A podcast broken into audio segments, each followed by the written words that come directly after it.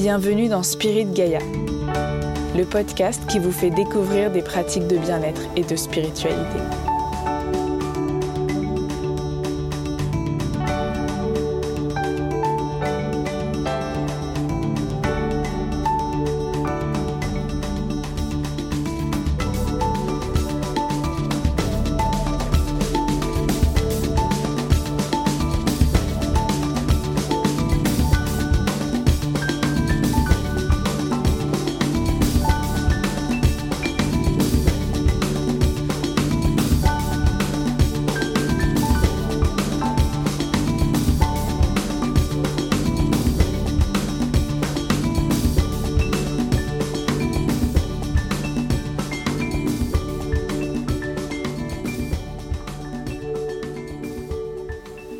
Dans ce premier épisode de Spirit Gaia, je reçois Dara, une amie rencontrée lors d'une immersion à la Cambrousse. Anciennement appelée l'espace totem, la Cambrousse est un écolieu dans lequel j'ai également rencontré Clémence, l'artiste à l'origine du logo de ce podcast.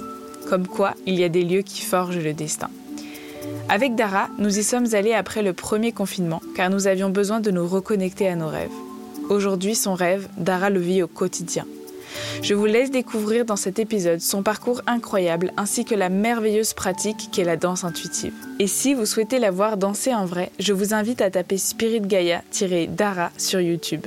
Tenue souple, visage tourné vers le ciel, sourire aux lèvres, préparez-vous à mettre en mouvement la beauté de tout ce que vous êtes. Bonjour Dara. Bonjour Juliette. Tout d'abord, merci beaucoup d'avoir accepté de participer à ce projet et d'être là, sur ce canapé parisien. Ce n'était pas vraiment prévu qu'on réalise cette interview dès aujourd'hui, mais quand l'opportunité s'est présentée, tu as été tout de suite à fond et c'est vraiment génial, merci beaucoup. Dara, j'adore ton prénom.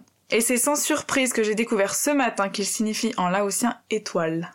Ce qui te Oui, c'est vrai. merveille. Et juste pour la petite anecdote, il signifie aussi en hébreu perle de sage. Tout ça en dit déjà beaucoup sur toi, car tu es effectivement une perle. Rien qu'à ta voix, ça se sait. Pour commencer, ma chère Dara, est-ce que tu pourrais me dire comment tu as découvert la danse? Merci Juliette pour cette introduction.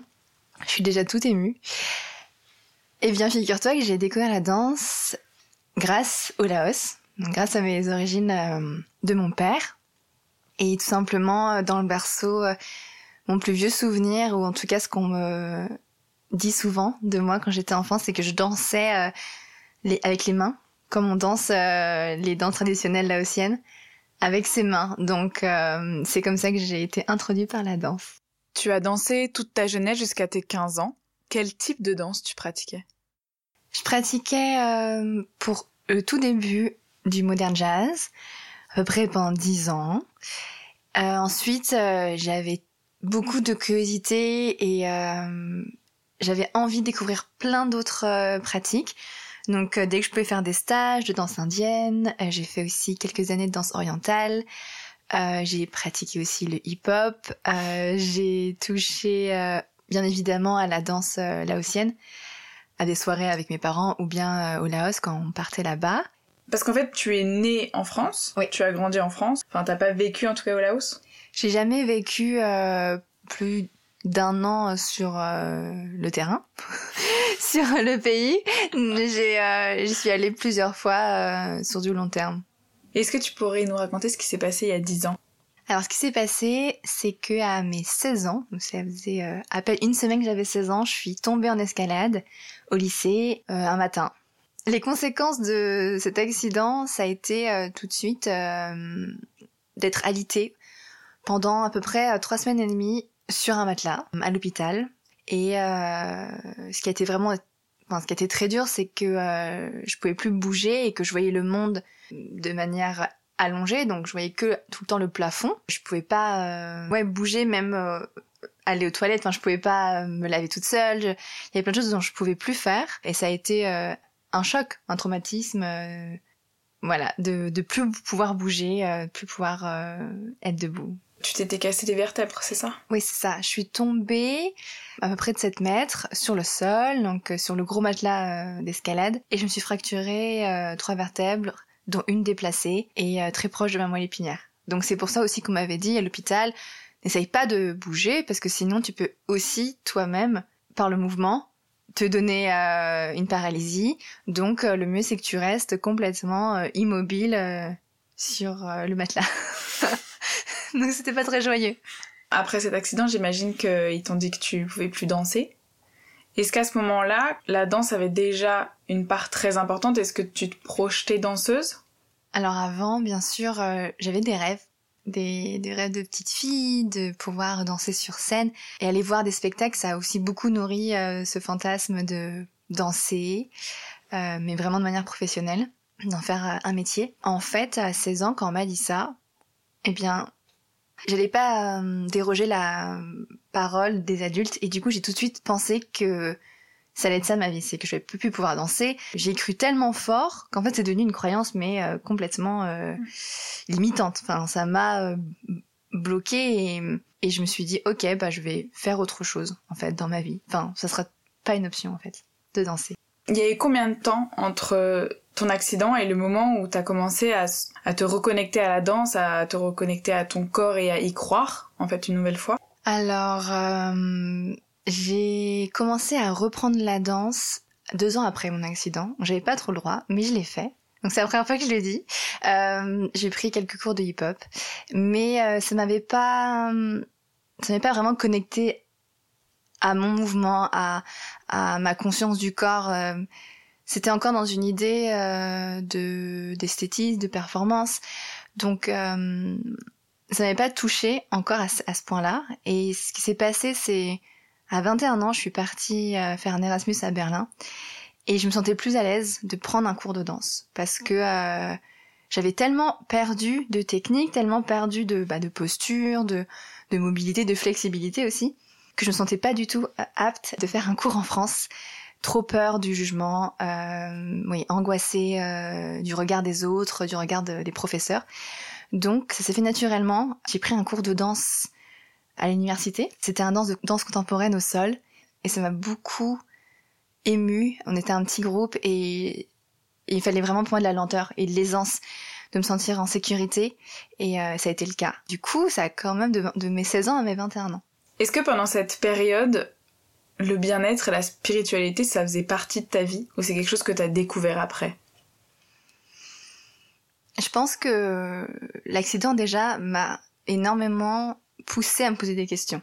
La mort était omniprésente euh, après l'accident, je, faisais beaucoup euh, de cauchemars autour de ça et donc c'était des questions euh, de ma place dans le monde, ça a toujours été omniprésent, mais la spiritualité comme je l'entends aujourd'hui, je l'ai eu beaucoup plus tard, ma quête de sens, ma quête de liberté. Ça a été, ça s'est éveillé déjà à Berlin d'ailleurs, cette, cette année-là où j'ai découvert un autre mode de vie, une autre culture pendant un an. Mais ce qui a été très fort, c'était euh, l'année d'après, j'ai voulu faire une année de césure entre ma licence et mon master. Parce que du coup, j'ai étudié l'histoire de l'art et il y a eu un grand pan sur l'histoire de la danse. Euh, mais cette année-là où j'ai fait une année de pause, je suis partie en Asie j'avais besoin de me reconnecter à mes origines. Et en fait, pour un, j'ai fait un stage euh, en milieu archéologique, mais j'ai eu la chance d'être dans un petit village. Et c'est là où j'ai rencontré une femme extraordinaire qui m'a ouvert à tout ce monde autour de la spiritualité, euh, aussi euh, autour de la méditation, de la pleine conscience pour mon corps. Et donc c'est venu plus tard. Mais l'accident, je pense, a déjà commencé un peu à faire poser des questions. Ouais, les graines en fait se sont plantées, quoi. Ouais. Est-ce que t'as eu besoin de te réconcilier avec ton corps? Oui, c'est-à-dire qu'après l'accident, est-ce que t'étais en colère contre ton corps qui marchait pas comme tu voulais? Est-ce que t'as eu besoin de te réconcilier avec lui? Euh, Ouais, c'est très intéressant. Euh, en fait, bien sûr, après l'accident, j'ai j'ai eu euh, beaucoup de hum, révélations autour de juste la question du corps. En fait, enfin, sans mon corps, je ne suis rien. Je dois aussi m'en occuper, prendre soin de lui. Et en fait, pour moi, la danse, c'est un art du mouvement. C'est vraiment une forme de de bien-être, euh, c'est énormément bon pour la santé, ça permet de faire circuler l'énergie, faire circuler euh, ses émotions, ses états d'âme. Et la danse a été euh, la forme corporelle d'expression qui m'a permis de renouer avec mon corps parce que c'était déjà ancré dans ma vie en fait, c'était déjà un langage. Avant mon accident, je je sentais déjà beaucoup mieux en dansant que parfois en étant en société normale où je pouvais parler. J'ai toujours eu plus d'aisance avec le mouvement qu'avec les mots. Donc, qu'on me laisse dans une salle de danse ou sur un dance floor, j'étais plus à même de parfois de rencontrer des gens de cette manière que de rencontrer des gens euh, via euh, le langage verbal. quand est-ce que tu as découvert l'univers de la danse intuitive hmm. Et quand est-ce que tu t'es dit c'est par là que, que je veux aller? Ouais. Euh, bah oui, c'est hyper intéressant parce que justement, la danse, c'est ce qui m'a permis de me reconnecter à mon, mon, corps. Mais je dirais encore plus, oui, c'est tout ce qui est danse autour de l'intuition. Donc, c'est comme je disais, finalement, le hip-hop, ça m'avait permis de reconnecter au mouvement, mais bien sûr au mouvement mécanique, à la technique, mais, mais pas euh, au plus profond de moi-même. Et en fait, il y a eu vraiment des étapes et j'ai découvert des mondes de danse il y en a partout. Euh, vraiment, c'était c'était fou, c'est que comme je me sentais plus légitime de, à un moment donné, hein, euh, de faire de la danse, euh, d'aller vraiment dans des cours de danse pour professionnels, bah, en fait, je suis allée voir différentes manières de danser et il y a un monde mais extraordinaire. Mm. Et je pense que ça a été, ouais, c'est un long chemin, c'est beaucoup de curiosité. Ça a démarré en Allemagne parce que je suis repartie après en Allemagne pendant mon master et j'ai j'ai découvert la danse extatique. J'ai découvert la danse s'appelle Open Floor. Euh, il y a la danse libre. Euh, il y a aussi des danses qui s'appellent mouvement authentique. En fait, c'est assez dingue. Euh, je trouve qu'il y a plusieurs cultures qui ont commencé à danser un peu de manière intuitive. Et même pour moi, je dirais que l'homme a dès le départ dansé de manière intuitive. Tu vois, c'est des danses ancestrales, même quand tu danses en ronde, euh, autour d'un feu, euh, en cercle. Et ensuite, en fait, si on reprend dans l'histoire un peu de la danse, il y a eu la danse sociale, donc euh, la danse qu'on danse ensemble pour se rassembler, qui nous lie. Et il y a eu cette danse scénique qu'on allait voir sur scène, en représentation. Et dans ce milieu-là, qui est un milieu du coup qu'on appelle de danse académique, il y a eu même des chorégraphes qui ont voulu se rapprocher de la danse intuitive, qui ont voulu se rapprocher de la danse euh, proche de la nature en fait, parce que c'est c'est là où on peut euh, plus se connecter à soi. Et euh, il y a plus d'un siècle, il y a eu une génération d'artistes comme Isadora Duncan, Loy Fuller et d'autres en Allemagne, à travers des écoles un peu comme Montessori, l'école Waldorf. C'est des gens qui ont voulu danser en nature. Et du coup, quand j'ai commencé à découvrir des danses différentes que la danse académique, c'était souvent des danses en nature ou des danses dans des espaces assez larges où il n'y avait pas de miroir, où il n'y avait pas d'idée de performance. Et du coup, j'ai commencé à découvrir cette notion de danse intuitive à travers ces cercles. Mais au final, danse intuitive, c'est quelque chose dont je parle parce que c'est, je dis ça dans mon site internet ou sur euh, mes réseaux sociaux. Mais au final, euh, en fait, j'ai jamais fait de danse qui s'appelait forcément danse intuitive euh, en tant que label. C'était peut-être parfois à l'intérieur, il y avait, enfin dans le texte descriptif, il disait danse intuitive, mais je sais pas trop comment les gens parlent en fait. Il n'y a pas une maison mère qui parlerait que de cette danse intuitive. Finalement, les gens parlent de danse libre, authentique, spontanée, enfin, et il y a plein de monde en fait. En fait, c'est une danse où t'as pas spécialement de règles. Mm-hmm et j'essaye de voir comment comment. C'est pas m'aider ouais. Non mais c'est de voir un peu comment. Je n'ai jamais fait de danse. J'ai juste fait un an de danse euh, moderne jazz euh, quand j'étais au lycée parce que ça m'aidait à, à, déstresser. Mais c'est à dire que pour moi la danse intuitive c'est t'as pas un prof qui va dire tu fais ce mouvement tu fais ce mouvement. C'est vraiment tu fermes les yeux et t'essaies de ressentir par où ton corps veut aller, par où ta main veut aller. Enfin moi c'est ce que je ressens quand on en parle et aussi quand on voit tes vidéos sur euh, sur Instagram de danse intuitive, il y a vraiment une une expression de liberté. Mais il y a vraiment quelque chose qui m'intéresse dans ce que tu dis, c'est que ces danses, souvent elles étaient faites en nature parce que ça nous permet de nous connecter plus à nous-mêmes. Alors est-ce que tu pourrais me parler un peu plus de ça? Parce que justement, le podcast, le projet, c'est vraiment tout autour de cette idée que tout est interconnecté, notre connexion à la nature et notre connexion à nous-mêmes. Alors pourquoi est-ce que danser dans la nature, ça nous permettrait d'être plus avec soi? Hmm. Alors déjà parce que euh, danser entre quatre murs, c'est danser avec euh, une limite d'horizon, une limite visuelle. Donc juste simplement, je dirais que euh, danser dans un cube en fait, c'est étroit et ça limite notre champ d'expression.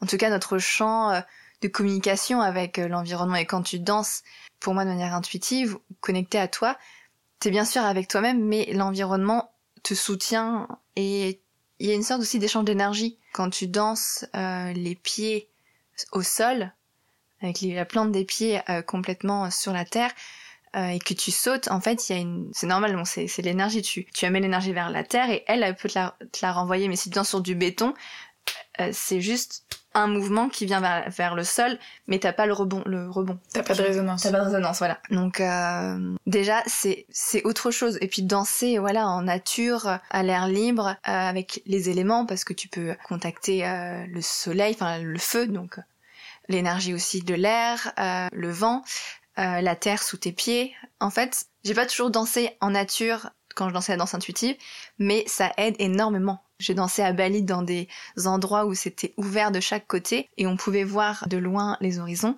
Bah, ça changeait complètement que danser dans une salle fermée, euh, même avec du beau parquet. Euh, ça rend pas pareil. c'est sûr que danser à Bali, ça doit être quand même une bonne expérience. ça, j'ai jamais fait, mais...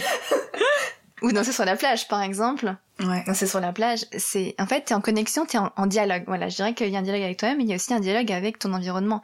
Et tu partages le même espace et tu communiques. Il y a beaucoup d'inspiration aussi à travers euh, ce qui est à l'extérieur de toi. Alors que si c'est quelque chose de très neutre et de très froid et de très étroit, l'énergie elle, elle passe beaucoup moins. Quel rôle peut avoir la danse sur l'ouverture de cœur? Parce qu'il y a vraiment cette idée dans le développement personnel que la vie est plus belle euh, quand elle est vécue avec le cœur ouvert, mais au quotidien ça peut être euh, ça peut être compliqué entre le stress, les inquiétudes, les problèmes euh, au niveau professionnel ou dans la vie personnelle. Est-ce que tu penses que la danse intuitive, elle peut jouer un rôle, elle peut avoir un rôle pour rouvrir ce qui a été fermé au quotidien? Évidemment. Euh je pense que le mouvement intuitif, le mouvement euh, qui vient de toi, te demande d'aller voir euh, en profondeur. Donc, je pars souvent du principe qu'en danse intuitive, on vient s'observer, on vient déjà danser avec ce qui est là. Et euh, ce qui est là, c'est déjà être honnête avec, ok, comment je me comporte aujourd'hui, qu'est-ce qui fait surface, même parfois sans musique, mais déjà voir un peu fou. Comment je me sens aujourd'hui, c'est comme ma météo intérieure, est-ce que c'est un peu gris Est-ce que c'est clair Est-ce que c'est sombre Et en fait, pourquoi? Tout ça devient une source pour aller aussi danser. Au final, tu peux, ça fait déjà énormément euh, d'inspiration. Et ensuite, aussi regarder tes limites, tes blocages et tes automatismes. Qu'est-ce que ça veut en dire en fait? Qu'est-ce que ce qu'il veut dire de, de toi Et euh, dans tout ça, il y a ce processus pour moi aussi de d'être dans l'amour de soi, mais l'amour de ses mouvements et de laisser raconter ses mouvements, de comprendre cette narration, qu'est-ce qui se passe en fait. Et pour moi, après, on arrive à l'ouverture du cœur. Au, final, euh, puisque quand on s'est observé dans ces mouvements et qu'est-ce que quel sens ils ont pour nous, si est-ce, est que là je suis en train de me juger ou pas, en fait, toute façon, la danse intuitive, elle te demande de devenir de moins en moins jugeant, elle te demande d'être plus indulgent avec toi-même. Mm-hmm. et donc et donc euh, aussi de t'aimer de de te donner de l'amour et ouais d'être aussi en gratitude avec ce, ce corps. Pour moi c'est aussi euh, se rappeler qu'on est un être humain et que euh, on a de la chance en fait d'être dans ce corps et ouais c'est une forme pour moi de j'appelle ça du self-love de ouais c'est un peu mes pratiques ouais de, de, de se remercier en fait aussi du corps dans lequel on est dans lequel on vit, mm. qui nous aide aujourd'hui. en fait, je trouve vraiment l'ouverture du cœur, il se fait après, mais c'est aussi au moment même, parce que j'ai l'impression que si les gens, ils sont hyper étroits du cœur, genre le cœur est fermé, tu peux pas savoir ce qui se, tu peux pas savoir ce qui se passe dans ton cœur. Tu peux pas avoir un cœur complètement euh, recrouvé sur toi-même, tu peux pas euh, cacher ton cœur, enfin ouvrir sa poitrine, ouvrir les côtes, pouvoir aussi te positionner euh, avec les épaules à l'arrière, enfin tout de suite t'as déjà une posture d'ouverture du cœur. Et pour moi, ça part de là, tout ton travail euh, sur toi-même, c'est ça part du cœur au final. C'est donc ça me paraît logique en fait que tu me poses cette question. en fait, c'est vraiment le fait d'écouter de la musique et juste de voir comment ton corps il a envie de résonner avec cette musique et de bouger, ça fait que finalement t'es quand même obligé de d'accepter comment ton corps veut bouger aujourd'hui et donc accepter l'état intérieur qui donne à ce corps cette envie de bouger. Donc t'es beaucoup plus euh, ok avec ok aujourd'hui je suis comme ça, aujourd'hui j'y arrive pas du tout ou aujourd'hui j'y arrive très bien. Est-ce que euh, tu sens dans toutes les autres dimensions de ta vie une plus grande écoute de toi? C'est-à-dire t'as plus de facilité à connaître tes émotions ou à savoir ce que tu ressens? Est-ce que ça t'a ça a fait qu'après au quotidien cette écoute de toi et de ton corps tu l'as tu l'as eu beaucoup plus mm-hmm. Clairement. Euh... Non mais oui oui je suis à l'écoute de mon corps et euh, Et en fait, euh, mon accident, cet événement il y a 10 ans, m'a beaucoup... Il me demande en fait de toujours m'écouter. Au final, si je suis pas dans le mouvement une fois par jour, bah, le lendemain je le ressens. Mon corps il me le dit. Genre j'ai mal, je commence à avoir des douleurs dorsales parce que j'ai besoin de réguler les émotions qui sont à l'intérieur de moi ou j'ai besoin de processer des choses ou ça va être parce qu'en fait j'ai une douleur, je me suis mal tenue, je suis pas droite, toi que je suis pas, je suis courbée.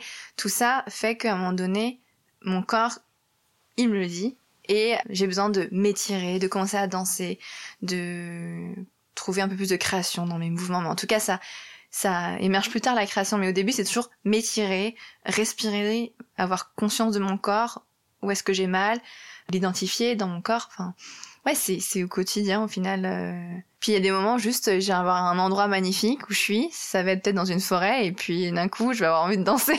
donc euh, donc ouais, c'est tout le temps. quoi. Est-ce que ton rapport à la nature, il a changé? C'est clair que il y a eu plusieurs choses qui sont articulées autour de la danse quand j'ai commencé à danser de manière intuitive et que j'ai plongé, exploré beaucoup de choses. Il y a eu euh, aussi toutes ces ma place dans le monde que j'ai réinterrogé en fait. Comment je vis, où je vis, ma manière de vivre. euh, Et forcément, aujourd'hui, je sais, c'est une- un gros questionnement dans ma vie, c'est où je veux vivre. Et là, je sais que je ne peux pas vivre dans les villes, tu vois. Mm. Et euh, parce que je sais que j'ai envie le matin de pouvoir danser euh, en nature, donc euh, ça fait hyper cliché comme ça. Et euh, mais j'ai pas non plus un mode très hippie, mais bon, voilà, depuis un an je suis nomade et je cherche toujours. Mais j'ai une petite idée où je vais habiter d'ailleurs. Euh, mais j'ai besoin, je sais que j'ai besoin d'être en fait au cœur de la nature. Ouais. Donc ça a changé forcément mon, mon rapport à la nature. Ouais, et toutes ces toutes ces pratiques aussi de pleine conscience, de méditation. Et comme ça se fait encore mieux dans la nature, forcément ça m'a aidé encore mieux à danser et, être dans mon corps. Mm. Tu dirais que danser, c'est une forme de méditation? Oui, bien sûr, mais après ça, ça dépend comment tu la pratiques. C'est comme cuisiner, tu peux cuisiner avec conscience et, et, et aussi sans. Et pareil, tu peux danser en étant très consciente et très présente à ce qui est là, à ta respiration, à, à ce qui a envie de s'exprimer, de s'extérioriser de ton corps, et laisser entrer, sortir en fait ce qui a envie, là, maintenant, de, de se mouvoir en toi. J'ai l'impression qu'aujourd'hui, il y a beaucoup de personnes qui ont besoin d'avoir ce, ce push de Mhm. mise en mouvement parce que il y a un côté où quand tu te mets en mouvement, t'arrives, enfin plus tu te mets en mouvement, plus t'arrives à dépasser les peurs. Il y a un côté où, en gros, c'est il y a ce dicton que j'aime beaucoup, c'est euh, euh, c'est euh, je m'en souviens plus. C'est attends, c'est marqué sur ma bio Instagram. Retrouve ta bio Instagram. non mais c'est vraiment un dicton, c'est un truc genre euh, le euh, oh là là J'adore. Oh, en plus, je l'ai changé ma bio. Non, mais c'est un truc du style euh, le chemin s'ouvre quand tu marches. Mm. Enfin, quand je marche, enfin, Bien sûr. c'est c'est un truc que Marc euh, Marc de la Ménadière m'avait dit quand on était toutes les deux à la Cambrousse. Et euh, il y a vraiment ce ce côté où j'ai l'impression qu'aujourd'hui, il faut clairement que les choses changent dans la société. Et il y a une sorte d'inertie qui tient un peu tout le monde. Et je me demande si finalement euh, rien qu'en allant dans un cours de danse où tu mets ton corps en mouvement, où tu tu redémarres quelque chose, bah ça va pas après impacter des- les autres dimensions de ta vie où tu vas te dire ok là je sens qu'il faut que je change mon quotidien, il faut que je change ma vie, je veux faire partie de ces acteurs et donc ça va te porter en fait jusque là et ça va te faire aller au-delà de toutes les peurs en fait qui te retenaient avant. Mhm. Est-ce que c'est quelque chose qui te parle ou est-ce que t'es juste en train de te dire que j'ai trop fumé? Dans cette interview Non, non, je pense pas que t'es fumé. Je, je pense qu'il y a vraiment euh, une, une dimension thérapeutique et psychologique euh, qui peut être utilisée a- avec la danse. Et bien sûr, en plus, on voit beaucoup de choses euh, quand on danse. Des miroirs de nous-mêmes, ou, tu vois, euh, nos masques, euh, nos limites, comme j'ai dit tout à l'heure, c'est euh, pourquoi on est limité, mais parfois c'est pas des limites physiques, ça peut être aussi des limites mentales. Donc totalement, je pense que la danse, comme toutes les pratiques corporelles, c'est des moyens de se mettre en avant, de se mettre en action, comme tu dis, de se mettre en mouvement. Et la danse, c'est ce que j'aime le plus, donc je peux en parler. Puis je, je l'ai expérimenté, donc c'est clair que ça aide à aligner le corps et l'esprit, aligner ce que tu as pris conscience sur le plan mental, ce que Mm. tu as réalisé dans tes pensées. Ok, aujourd'hui, je dois faire ce projet ou voilà, j'ai une révélation. Et en fait, danser ou l'incorporer dans ton corps, tu vas vraiment l'acter aussi au niveau physique. Et c'est ça pour moi je parle d'incorporation où, où, tu deviens incarné, c'est vraiment euh, dans ta chair, tu tu mets cette information dans tes cellules et ça aide. C'est comme euh, là j'ai regardé un film récemment qui s'appelle La Société des poètes. Euh, le cercle des poètes le cercle des poètes disparus, ouais. Et j'ai adoré la scène où euh, le professeur amène tous ses élèves dehors. Il leur fait faire citer genre un poème à voix haute et en même temps ils doivent tirer dans un ballon. Et pour moi c'est ça, c'est mettre des affirmations et le mettre aussi dans le corps. Et j'ai adoré cette scène. Pour moi, c'est c'est primordial de travailler avec le corps et l'esprit. Mm. Alors juste pour la phrase tout à l'heure, c'est c'est en marchant que le chemin s'ouvre. voilà, c'était ça la punchline que je voulais tout à l'heure. Alors maintenant, tu lances ton projet Dara Explora, dans lequel tu veux enseigner la danse intuitive, tu veux beaucoup en parler. Comment ça s'enseigne? Déjà, je suis même plus sûre du prénom. en fait, euh, d'ailleurs, si un auditeur ou une auditrice m'entend maintenant et, a des noms, en tout cas, euh, comprend un peu que mes doutes, en fait, vraiment que je sais pas si dans intuitif ça parle à tout le monde. En tout cas, euh, il y a des moments même, je parle même plus d'intuition. Au final, je parle aussi de mouvement libre et de mouvement authentique. En tout cas, ce qui se passe, c'est que il y a plein de gens qui aussi font la danse intuitive et j'aime bien aussi prendre leurs cours. Je remarque que chacun a un peu sa, sa vibe. Euh, sa propre identité. Quoi. Ouais. Et en fait, moi, je vais mettre euh, des choses qui me parlent et je suis aussi très touchée par le sens des mouvements, la narration, des gestes. Mm. Et ça, c'est tout le pan histoire de la danse qui, qui m'intéresse beaucoup. L'histoire des danses ancestrales, qui peuvent être une source d'inspiration et euh, pour moi qui m'ont beaucoup aidé en fait à, à danser, c'est-à-dire que déjà je suis revenue à la base, de la base pour moi c'est la danse laotienne où euh, j'ai hum, repris des mouvements qui signifient quelque chose en particulier. Il y a vraiment euh, dans plusieurs cultures des mouvements, une palette de gestes qui veulent dire déjà quelque chose pour eux qui ont une thématique, qui permettent de d'exprimer une émotion. Et en fait, pour moi, c'est la technique que je, transmets aux gens dans mes cours. Euh, on va voir plusieurs continents. Enfin, l'échauffement, on va aller visiter plusieurs pays. Et ça, déjà, ça permet d'avoir une base parce que j'en suis sûre que si je te donne pas un mouvement, si je te le transmets pas, ton corps ne peut pas le faire. Mm. Et euh, qu'on a une mémoire du corps. Et ensuite, on a vraiment une bibliothèque sans limite, enfin une possibilité sans limite de danser, de se mouvoir. Mais souvent, on reste aussi euh, limité dans nos dans nos gestes parce qu'on ne sait pas parfois quoi faire de ses mains, euh, on ne sait pas quoi faire de ses pieds. Et euh, j'ai vraiment envie de dire que tout le monde peut être danseur et danseuse et qu'il y a juste à aller euh, enregistrer des, des, mouvements à l'intérieur de ton corps euh, dans ta propre bibliothèque en fait de, de mouvements. Donc moi, je commence mes cours avec un échauffement. Je vais ramener cette technique-là. Et après, je navigue entre improvisation et technique, et guidance aussi, où on va aller mettre de l'attention sur euh, des parties de ton corps. On va mettre euh, de l'intention également aussi. Euh, il y a une phrase qui résume beaucoup mon cours, c'est de l'attention du geste au geste de l'intention. Parce que l'intention, pour moi, c'est tout ce qui se réfère à la narration, au sens que tu mets dans tes mouvements. Voilà, et puis entre entre tout ça, on, y mêle aussi beaucoup de plaisir, d'intériorité, de mobilité aussi, d'aller un peu plus loin, de prendre conscience en fait de ton corps et d'aller euh, danser différemment et d'être beaucoup plus créatif mm. dans, dans ta gestuelle. Voilà. Là, tu nous parles euh, d'intention et tout à l'heure, tu nous parlais euh, du fait que danser, ça, ça pouvait avoir des effets miroirs et ça pouvait révéler tes masques. Est-ce que tu pourrais nous donner des exemples concrets d'une intention qu'on peut poser? Et puis, par exemple, à un moment donné, il y t'as eu une prise de conscience pendant que tu dansais ou par rapport à ce que ça te faisait ressentir, ce que t'as compris? Est-ce que t'as des exemples comme ça? Euh, Oui, oui, je... je me souviens de danse... Euh, j'ai fait un stage de danse en Afrique du Sud, c'était un stage de danse en silence. Donc pendant cinq jours, c'était ma première un peu euh, immersion vipassana. C'est pour ceux qui connaissent, c'est des des retraites silencieuses. Et là, c'est une retraite silencieuse, mais de danse. Donc, on pouvait juste danser, communiquer par la danse. Ça a été très fort et ça a été euh, l'expérience où j'ai, je pense, plus vu en moi des masques euh, ou des automatismes, des choses par rapport à moi-même.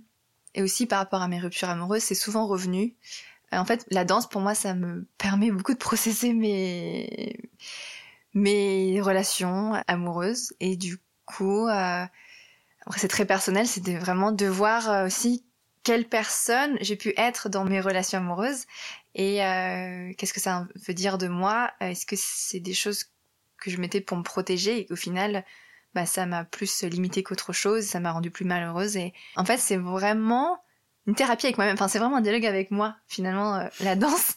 Et, euh, et oui, après, je mets l'intention de, de m'affirmer en tant que femme seule et, bien dans son corps, et aussi avec son cœur, en harmonie avec ses émotions.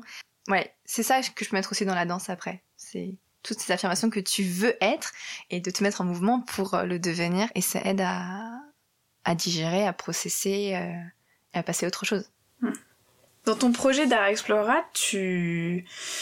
Ça s'appelle Dara Explora ou ça tu penses le changer aussi? Euh, Pour l'instant je le change pas parce que j'ai pas d'autre nom. C'était un nom euh, depuis très longtemps, du coup je l'ai gardé, ça faisait écho à Dara Exploratrice. Dora l'exploratrice. Ah c'est pour ça que tu l'as choisi Ouais c'est pour ça. T'avais même pas fait. Euh, ah, pas du tout. Moi, je pensais déjà Dara, ça rime avec Explora. Ensuite, exploration du corps, de l'âme, tout ah, ça. Ah, génial. J'avais pas du tout pensé à Dora l'exploratrice. Là, tu me casses mon délire. mais en tout cas, sur ce projet, tu parles aussi de massage laotien. Alors, je sais que cet épisode est vraiment sur la danse, mais bon, le massage, ça fait quand même partie de qui tu es aussi. Est-ce que tu pourrais me raconter comment tu es venue au massage laotien? Bien sûr. Alors, le massage laotien, c'est ancré dans mes origines, dans mon quotidien depuis mon enfance. Euh, se masser ou se faire masser, c'est naturel dans ma famille. Autant avec mon père euh, que dans ma famille au Laos quand je vais euh, du coup dans le pays, avec mes tantes. et après aussi prendre des, des massages, vraiment me faire plaisir. C'est vraiment comme un rituel. Mm. Du coup, c'est vraiment ancré en moi. C'est assez spécial euh, parce que j'ai jamais appris le massage de manière mentale. J'ai déjà appris par le corps. En fait, euh, par tous les massages que j'ai reçus, j'ai une mémoire euh, du corps et c'est comme si tous les tracés des doigts qui ont été sur mon corps, je les ai enregistrés et en fait souvent je pouvais masser après me faire masser. C'était comme ça au début donc c'était aussi de manière intuitive mais avec toute cette technique que je recevais des massages qu'on me faisait. Et puis au fur et à mesure, euh, j'ai voulu me perfectionner aussi au Laos. Et puis, euh, en fait, j'en ai fait mon métier récemment, depuis à peu près euh, un an. Ça tout a, tout a commencé en Afrique du Sud, où je suis allée voir ma sœur qui habitait là-bas. Et je bossais beaucoup, et j'avais besoin d'une pratique qui me ramenait au Laos, qui me ramenait à mes origines. Je... En fait, le Laos me manquait, ma famille aussi en France me manquait. Comme toutes les deux, on était en Afrique du Sud, elle et moi bah je lui dis bah si tu veux je te masse parce qu'en fait euh, moi ça me fait du bien. Je suis complètement en méditation quand je masse. Je suis, je pense plus à rien, je pense plus au, travail, je pense plus euh, à mes préoccupations, à mes pensées. Genre je suis tellement dans le présent que je m'échappe de tout à part de ce que je dois donner là maintenant. Et ça nourrit, du coup, j'ai commencé à fait à masser des gens gratuitement comme ça au début. Donc ma sœur, mon beau-frère là-bas, mes meilleurs potes en Afrique du Sud. Et puis après, euh, ça s'est fait naturellement, les gens ont voulu me payer et puis j'ai construit un univers autour qui est euh, mon univers euh, complet. Et, et voilà, et du coup maintenant je fais ça en France. Comment tu pourrais décrire le massage laotien? C'est une tradition qui prend source grâce au shiatsu, aux médecines euh, japonaises, thaïlandaises. Donc souvent le, le euh, massage laotien, il se réfère, il s'apparente au massage thaïlandais. Euh, sauf que dans le massage laotien, on va pas venir étirer le corps dans tous les sens, on va pas aussi faire craquer, c'est beaucoup plus doux, mais à la fois intense, c'est-à-dire que je vais toucher des points précis sur le corps, des points d'acupuncture, qui sont sur des lignes méridionales pour refaire circuler l'énergie dans le corps. Donc euh, il y a cette idée euh, aussi de hum, massage par l'acupression. Voilà, c'est... Tu devrais essayer un jour, comme ça tu sauras. Pour moi, je trouve que c'est toujours l'expérience est beaucoup mieux parfois que qu'en parler. Mais euh, mais par exemple, ouais, les gens parfois ils partent aussi très loin. Enfin, ça dépend comment tu tout. Tu peux aussi vraiment voyager et tu peux aussi rester hyper ancré, mais en tout cas lâcher beaucoup de choses et, euh, et te détendre. Euh, Donc, ouais, moi j'adore. je vais essayer, c'est sûr. Alors la dernière question, c'est vraiment une question par rapport au, au projet, un peu la, la ligne de mire. Quel monde tu souhaiterais voir naître dans les prochaines années? Hum, Je rêverais d'un monde qui soit en connexion avec la nature et tous les règnes, euh, le règne animal, euh, donc en respect avec euh, ouais, les animaux, leurs conditions. Aujourd'hui n'est pas du tout optimal. Puis tout le règne ouais, végétal, la terre, les, enfin, les, les forêts, la nature. Et puis, ouais, qu'on remette beaucoup plus de nature. et j'aimerais aussi voir des hommes et des femmes euh, qui soient alignés avec euh, ce qu'ils font, avec leurs projets, parce que je pense que si les gens faisaient ce qu'ils aimaient profondément, et s'ils se connaissaient assez pour savoir ce qu'ils veulent faire, donc déjà avoir un travail un peu introspectif, et aussi après se dire, ok, je vais faire ce projet aligné avec moi, eh bien, je pense que ça aiderait tout le monde à être heureux, et du coup à pas être en colère euh, contre des gens ou, ou ouais, asperger les gens de mauvaise euh, euh, énergie. Et, euh, et, je pense que ça rendrait un monde beaucoup plus doux, beaucoup plus joyeux. On pourrait, chacun s'aiderait avec ce qui, ce qui, ce qui savent le faire de mieux. et ce qui, ce qui chacun aiderait avec ce qu'il a à offrir, quoi. Ouais, c'est ça. Donc, ce serait pas, ouais, ce serait beau. Merci beaucoup, Dara. Merci à toi Juliette pour ce moment.